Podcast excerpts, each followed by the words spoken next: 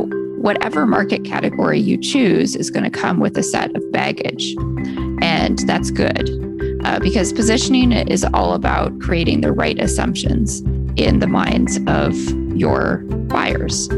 And when I say it's good that whatever you say is going to come with baggage, it's uh, good if you choose correctly. It's bad uh, if you don't. Welcome to Under the Hood of Developer Marketing, the podcast devoted to developer marketing, relations, evangelism, and advocacy. I'm Stathis Georgakopoulos, and I'm your host. In each episode, I welcome a guest from the developer marketing world. We talk about best practices, challenges, lessons learned, and share insights, data, and experiences to help you boost your DevRel game, talk to, and engage with developers. This podcast is brought to you by SlashData the leading analyst of the developer economy, and DevrelX.com, a hub devoted to providing resources for developer marketing professionals, including developer ecosystem trends, news and job openings, webinars, a book, and a bi weekly digest you can subscribe to. Access them all at DevrelX.com. Hello and welcome to a new episode of Under the Hood of Developer Marketing Season 3. I really hope you enjoyed our latest episode featuring a great panel discussion from the Future Developer Summit on what developer led growth means. Make sure to join us for episode 3 in October, and you can also watch more presentation and discussions at futuredeveloper.io. Allow me to welcome today's guest, Emily Omier, who is the leader behind Emily Omier Consulting. Emily, welcome to the show. Thank you so much for having me. As a child, what did you want to be when you grew up? I wanted to be a trapeze artist. Oh wow. that was unexpected. yeah, yeah, it wasn't. This is the best part about you know this question. Children, you know, dream big, and uh, we did to at least. so trapeze artist is, uh, has come up for the first time, and I really love it. Uh, to be honest. Well, I, I actually would have been uh, very surprised if it was coming up for the second or third time.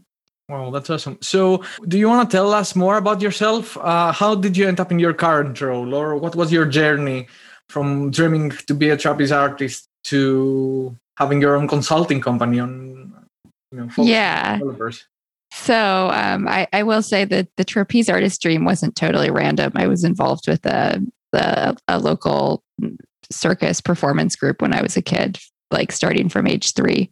Um, so that's that's why I had that dream, uh, but I I did not ultimately pursue it for a variety of reasons. But uh, I've had a, a, fairly interesting and unusual path. Um, when I was younger, when I was in my 20s, I traveled a lot. I taught English in Spain, um, had a couple um, sort of quote unquote internet businesses that uh, were not financially successful. We'll just say that. But uh, I had a company called Sputnik Guides that had podcast tours. Yeah, then and then I went to journalism school and I be- became a journalist. That's kind of how this this starts because uh, then I got into tech journalism, and then from there I got into um, content marketing for technology companies, and then uh, that sort of led into what I do now um, because uh, you work. So I was doing um, consulting as a content marketer, and uh,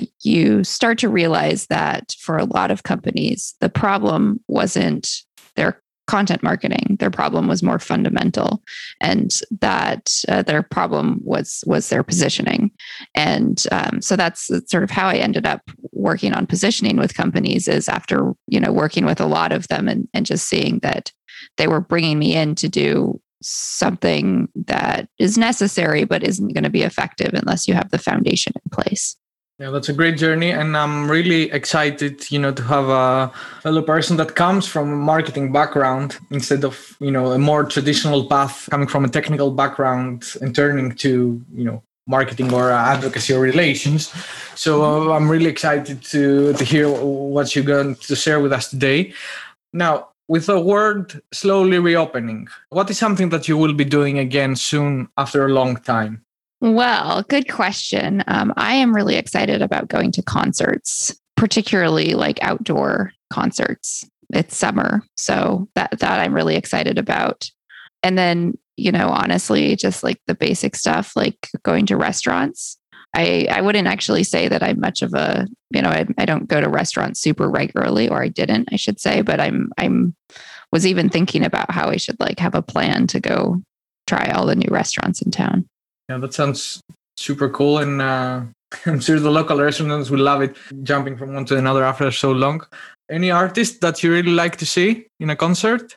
You know, it's funny. I'm actually not even thinking that way. It's more what I'm looking forward to is more like the concerts in the park with the local bands, not the like big, you know, big stadium concerts. That's I'll probably not go to those. Okay, then supporting your local scene is always uh, it's always great.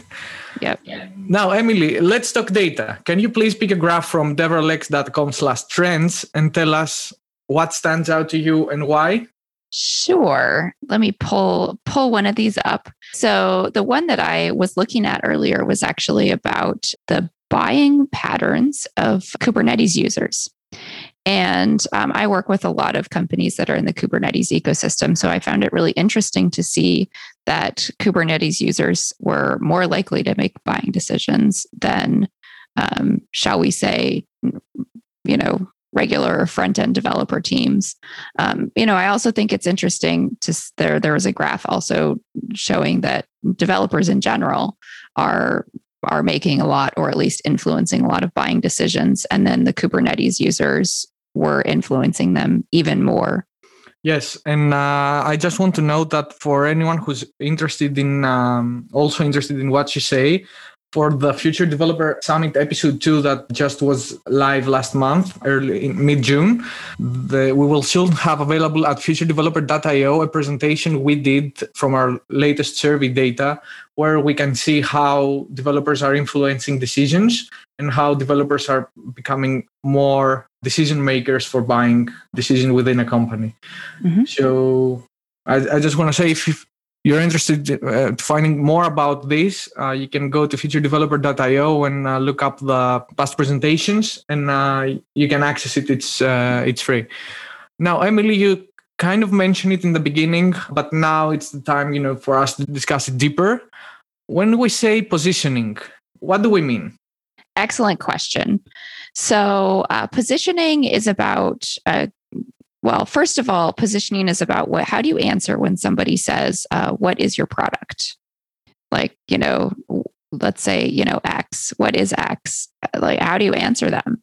Uh, you're going to answer them with uh, basically the market category that you think your product is. You know, X is a continuous integration platform, X is a testing tool, X is a deployment engine and uh, that that's your positioning. Now whatever market category you choose is going to come with a set of baggage and that's good uh, because positioning is all about creating the right assumptions in the minds of your buyers. and when I say it's good that whatever you say is going to come with baggage, it's good if you choose correctly. It's bad if you don't, because the key to good positioning is creating the right set of assumptions so that when you're having a conversation about your product, people aren't asking you quote unquote stupid questions. They're asking relevant questions that are about how your product is unique, how it's different from other alternatives. They're not asking about either features that are like so basic that they're just totally table stakes or asking about things that are like totally oddball you can't even figure out why they're they're asking in relation to your product. Then there's this actually a second part of positioning which is uh, figuring out who's going to benefit the most from your product. And uh, no matter how awesome your product is it's going to be more valuable for some people than for others and uh, you want to be marketing to the people who are going to get the most value out of your product because they're going to a they're going to pay you more for it so you can have higher prices. Uh, b they're going to uh, convert better. So you're going to have you know better conversion rates throughout your entire funnel. And then just bottom line you're going to get more leads in general because you're going to be able to focus your your marketing and your sales on uh, this you know really specific market and and talk to them there's one other point I wanted to make about positioning, uh, which is that even though this is a marketing podcast, um, positioning is not just marketing. And one of the things, the sort of common misconceptions I see among founders is that positioning is a marketing problem and they try to delegate it to their marketing person. And um, positioning is really foundational to your company. And, you know, like I said at the beginning, it's the answer to like, w- what do you do? W- what's your product? And that that market category that sort of label that you're slapping on your product that has to be consistent every time anybody connected with your company opens their mouth and as a founder or as you know as a ceo even a, non-founder ceo you have to be involved. That is very core to your business. Yeah i completely agree. And uh, you know this may be a developer marketing podcast but you know we know how developer marketing is extremely different than um, consumer marketing for example. So uh, in our case how is positioning developer tools different from uh, consumer product positioning for mm-hmm. example yeah, so there's uh, there's actually a couple layers here. So there's how is B2B product positioning different from consumer product positioning and then there's how is developer tool positioning different from other B2B products. And um, I, am actually going to address that second part because um, I think it's the most interesting for for listeners. the The first thing to keep in mind when you're selling or marketing a developer tool is uh, that the competitive alternatives are different than if you're selling a a B2B, you know, a a B2B software usually. I'm not talking about like, you know, an industrial machine or something. So if you're selling a B2B software and you're selling it to, let's say, accountants, those accountants aren't going to think, ah, you know, this is a kind of a cool tool, but wouldn't it be really great if I just like made this myself? No, uh, an accountant is never going to have that thought about software. If you are selling to developers, that is a legitimate competitive alternative that you're going to run into every single time. Every company is going to have considered uh, if they should DIY this this project. Um, a lot of times it's not a good idea, um, but it is a, really serious. Uh, there's a really serious build versus buy debate in the developer ecosystem that's point one. Um, and then uh, point two is that there's open source to deal with. So a lot of companies that I work with have an open source uh, component to their business.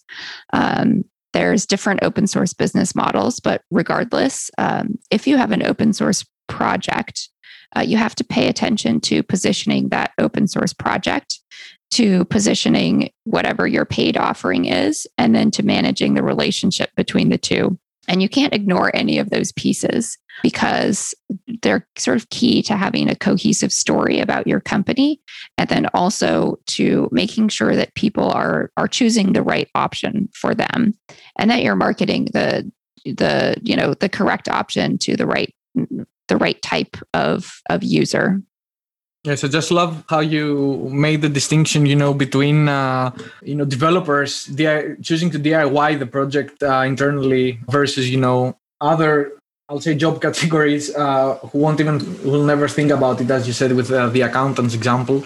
Yeah, yeah I, I, really love this this point. I mean, an accountant is never going to have that thought.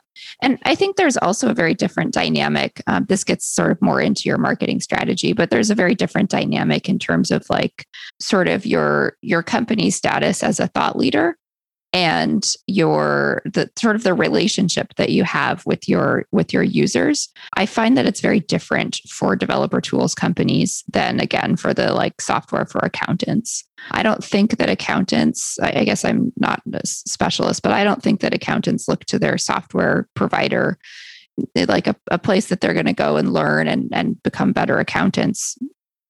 They look at as a, as a tool. But developers actually often look to developer tool companies and their software as, you know, a, a place to find community, whether it's in the open source project or um, even if even in like just closed source projects like community around being a user of a particular software is is a really is a real thing in the developer community. And uh, they look as at companies as like a way to educate themselves about their craft to become better developers in a way that I do not think you see from software companies in other B2B markets. Yeah, this is definitely definitely spot on. I agree 100%. Speaking about you know the developer audience, which is the the one we care about, uh, especially in this podcast. So for developers, why is it important how you will choose to position your product? So um, even though I've just talked about the ways in which developers are different, developers are still human beings and they make assumptions just like the rest of us. And they are going to have baggage uh, around particular terms. And it's not always logical, but it, it is it, it is a real thing. So one company I was working with uh, recently had project uh, a product that is it's really like the the goal of this of this product is to improve your cloud security. And before we worked together, they were describing it as a, a cloud security product.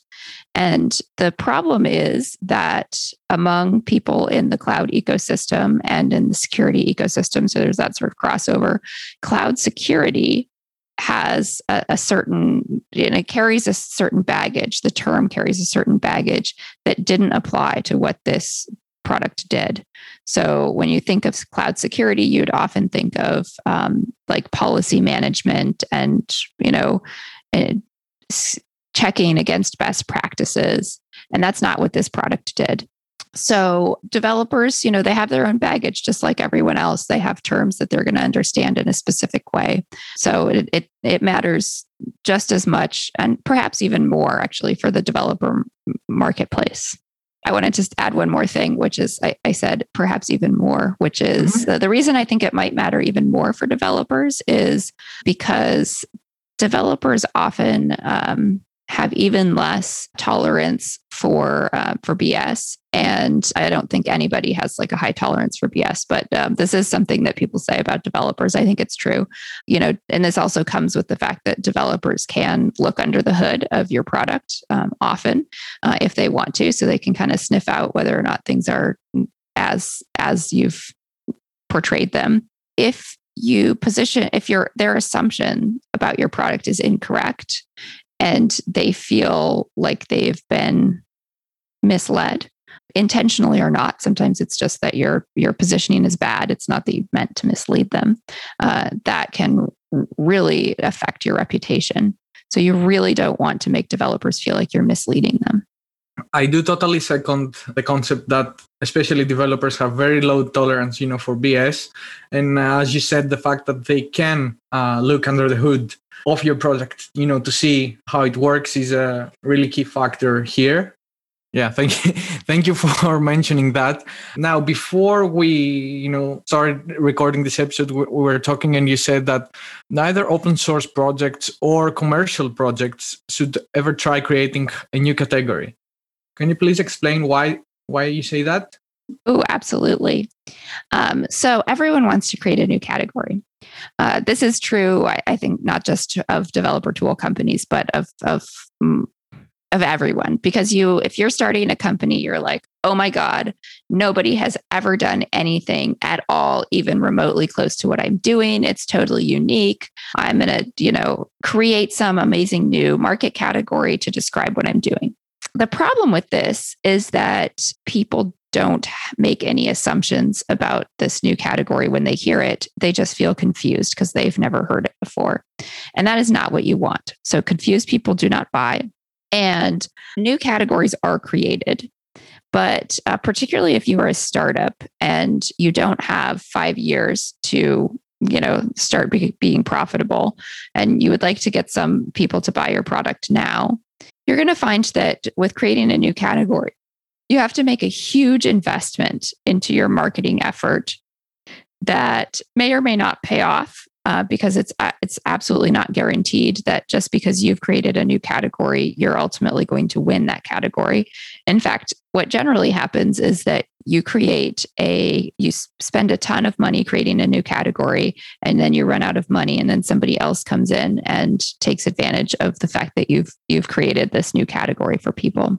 What's a better strategy is that you you want to find a way to put together terms that people already understand to create something to create a market category that that is unique. And there's a couple ways it could be unique. Um, but not you don't want to be try to create a you don't want to try to create a category that's totally novel uh, and that people just aren't going to know what you're talking about.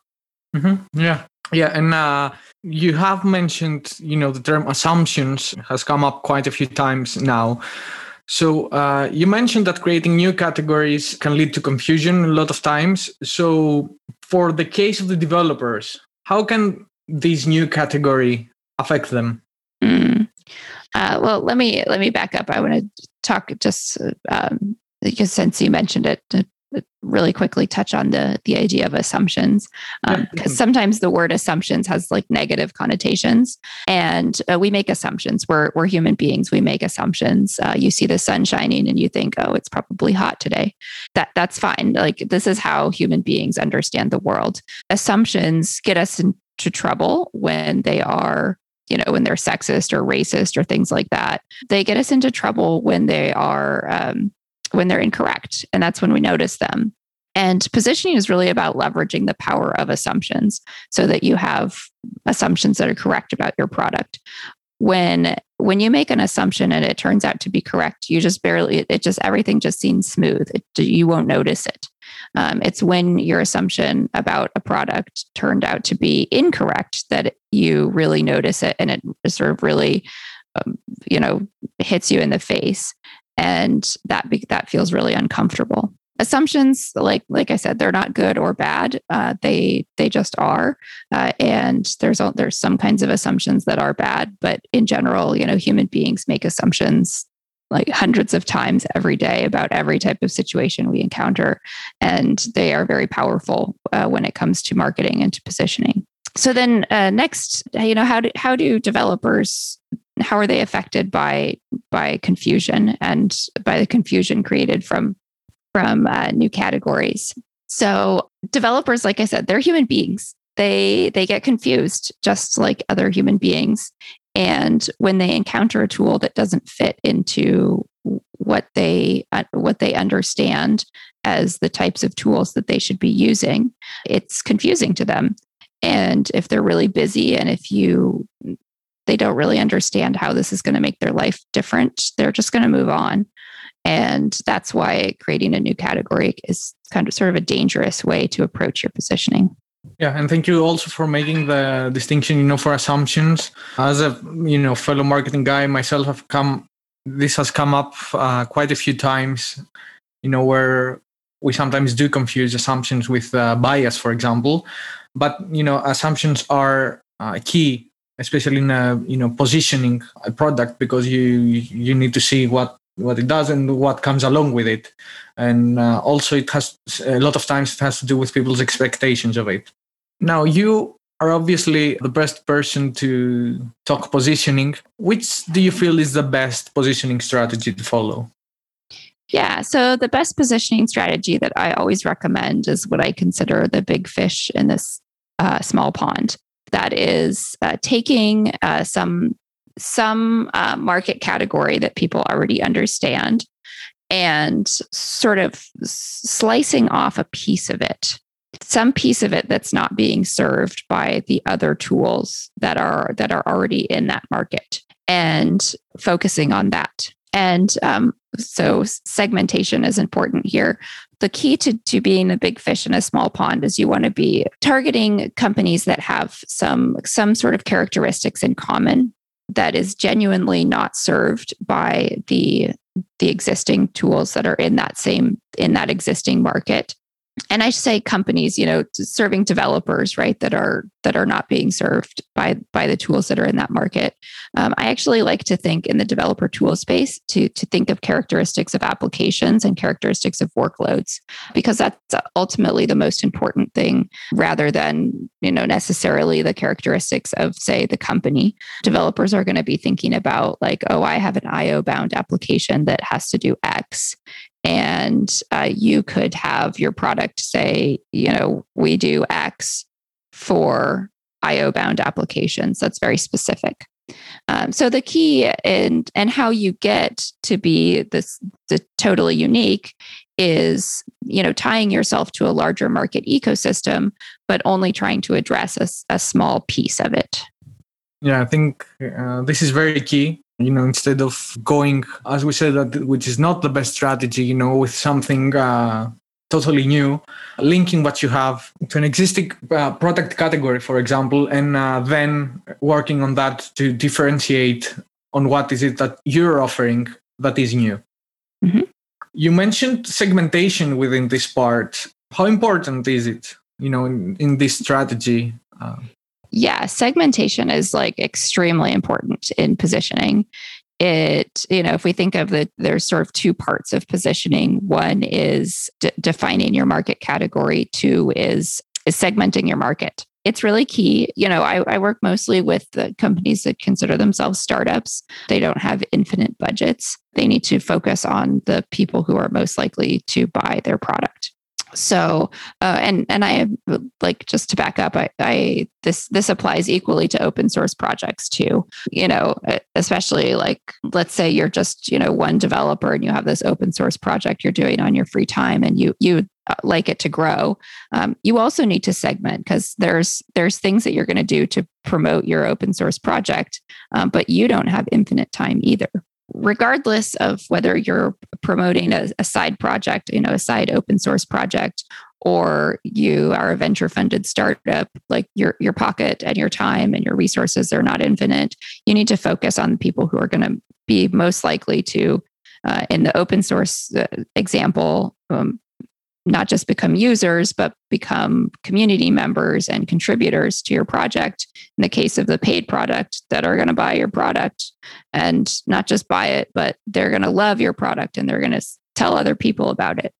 Segmentation allows you to figure out you know what are the characteristics of the people who are going to love this product or this open source project you do like ultimately you are marketing to people so you you do want to think about like what are the characteristics of the workload that they're that they're uh, working on?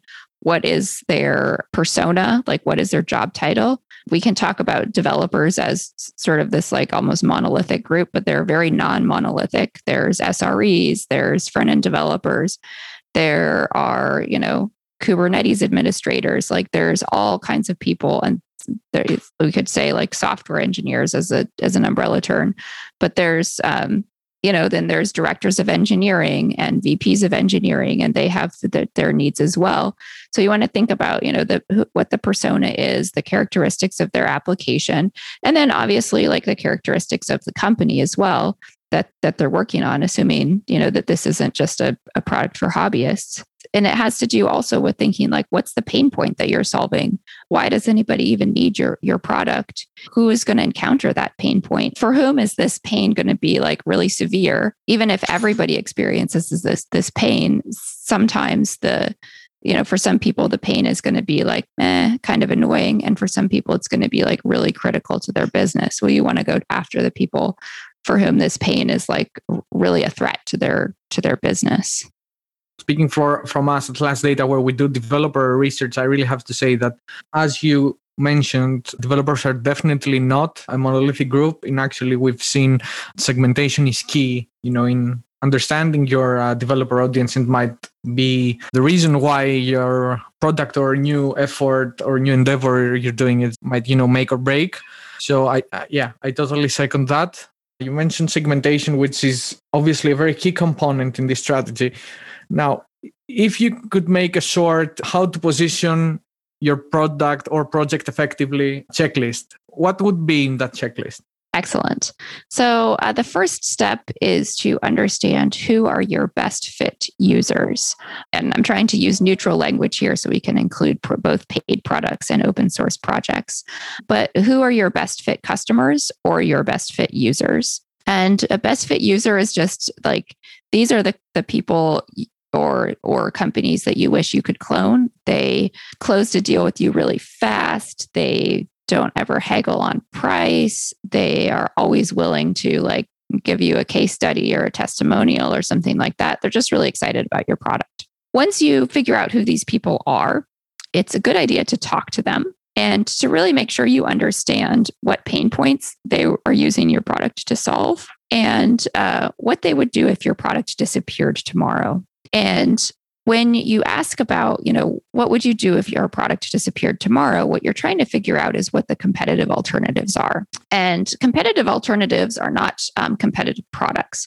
So they are things like we would DIY, we would in some companies it's not just we would diy but like we would create an open source project ourselves we would just ignore the problem and live with it have some sort of manual process to to fix this fix this pain.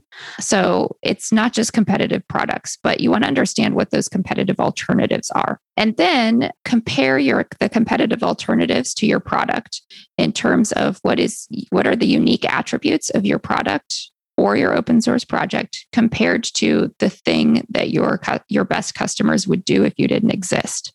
The important thing is to to not get too caught up here in who your like quote unquote competitors are in the marketplace because sometimes the people you think of as your competitors are not what your your customers would actually do if you didn't exist. Unique attributes can be both like your amazing features, but it could also be like your support. It could be your your pricing structure. Uh, you know, for example, maybe you have usage based pricing and a competitive alternative has like a flat monthly fee. That would be a unique attribute. It could even be, you know, that if we're talking about an open source project, like the fact that it is open source can be a, a selling point, a selling quote unquote. It can be an advantage for for the right uh, type of user. So once you have a, a, your unique attributes, and most companies are going to have like dozens, like 20, 30, then you want to boil those down into value themes. So think about what value each of those attributes provides. And you're going to end up grouping these into like either from one to five. You don't want to go more than five value themes. If you only have one value theme, that's also fine. Um, sometimes companies get really anxious about that because they think they're they're like not good enough just because they only have one value theme. It's fine to have only one value just like knock that value out of the park and and you're good. In fact it's like then then you get to be even more focused. Uh, but get really clear on what the value so what the like larger business value is not just your feature. So then you have like three to five values that you provide really well. And then next once you've clarified the value that you provide then uh, you want to think about who cares a lot about that value and that's how you start segmenting your market is by by thinking through um, and also basing this on who on those the characteristics of your best fit customers. Like what characteristics do those best fit customers have in common?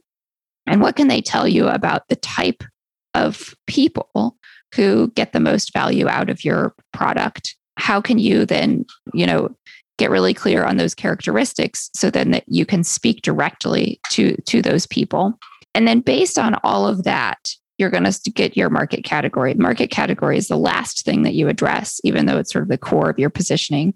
But after you've gone through all of those steps, um, you you want to do what it was really like a almost a brainstorming exercise where you think about um, how to slap the right words, slap the right market category onto your product that is going to make people immediately understand the value that you provide. Uh, so, in my experience, like this is a little, it's a little trial and error. Uh, you have to sort of throw out a bunch of a bunch of ideas, get the team to sort of articulate like when we say X, I think Y, and uh, then then eventually you'll come to the market category that's able to best to describe what your product is and and create that that correct set of assumptions Thank you very much for going through that checklist, which I really believe is the gist of uh, this episode, you know, uh, where everything that we discussed comes together. And um, if you don't mind, I really like to, to summarize it and uh, please correct me if I've missed something. So, uh, you start with segmenting uh, actually your users, trying to see who your product addresses. Then you identify the unique attributes of what you have to offer, whether it is an open source project or your product. Then the business value you provide and then you try to figure out who cares a lot uh, about this value that you're offering, which is again segmenting the market. So uh, this is the second time uh, because we mentioned it before, segmenting has uh, come up. The first one is on the first step where you segment uh, to the users and then segmenting the market. And then finally, after you have all these, you can focus on selecting your marketing category, which is actually where you will be positioning your product. Yep, exactly. Perfect. So thank you very much for that. Emily, I think this is the best way uh, we could close this episode, you know, with a hands-on guide on how to position the product or project that it's new to the market and uh, to the users. So if, however, someone wants to hear more from you, how can they reach you? So uh, you can come to uh, my blog, uh, my website. So I am at positioningopensource.com. Uh, you can also come to my website at em- emilyomier.com, but it's harder to spell. And uh, I also host a podcast, The Business of Cloud Native. Um, so you can listen to the podcast. And uh, the podcast is addresses sort of how entrepreneurial engineers can um, succeed in building a business uh, around developer tools, around tools for other engineers. Uh, yeah, go, go go to my website. I'm also on LinkedIn. Feel free to connect with me on LinkedIn. I'm pretty active on LinkedIn, and uh, I'm also on Twitter. Emily Omier is my Twitter handle, and uh, I'm trying to be more active on Twitter. So feel free to follow me on Twitter and send me a message. I, I'm I'm working on being more active there. That's great. And don't worry, I will help with the spelling. I will make sure to include uh, your website on this uh, episode's description. So if you guys have trouble spelling it, you can always look in the description and find it there. So to close on a positive note, what's one good thing that happened in 2020? Uh, I love this question because I actually thought that uh, not being able to do a lot of things was, uh, in some ways, a positive. I think in sort of our modern lives, we can get really caught up in like, you know, going going from one place to another, doing a lot of activities, and um, it can it can be a little bit overwhelming. And so like honestly i thought that in many ways not having that option open to me was um, was really freeing cannot agree more you know it was a it was also a great chance you know to to take a stop from uh, going you know fast or too fast at some point. And uh, you know seeing there are other things or just even just taking it slower was great. Exactly. Emily thank you so much for joining us for this episode Thank you. This was a really great conversation. And thank you to our listeners for listening to Under the Hood of Developer Marketing, the podcast devoted to developer marketing and relations. You can listen to all episodes, find free resources, and the latest news at devrelx.com. You can also subscribe to our bite sized bi weekly digest or follow us on Twitter at SlashData HQ. Thank you very much.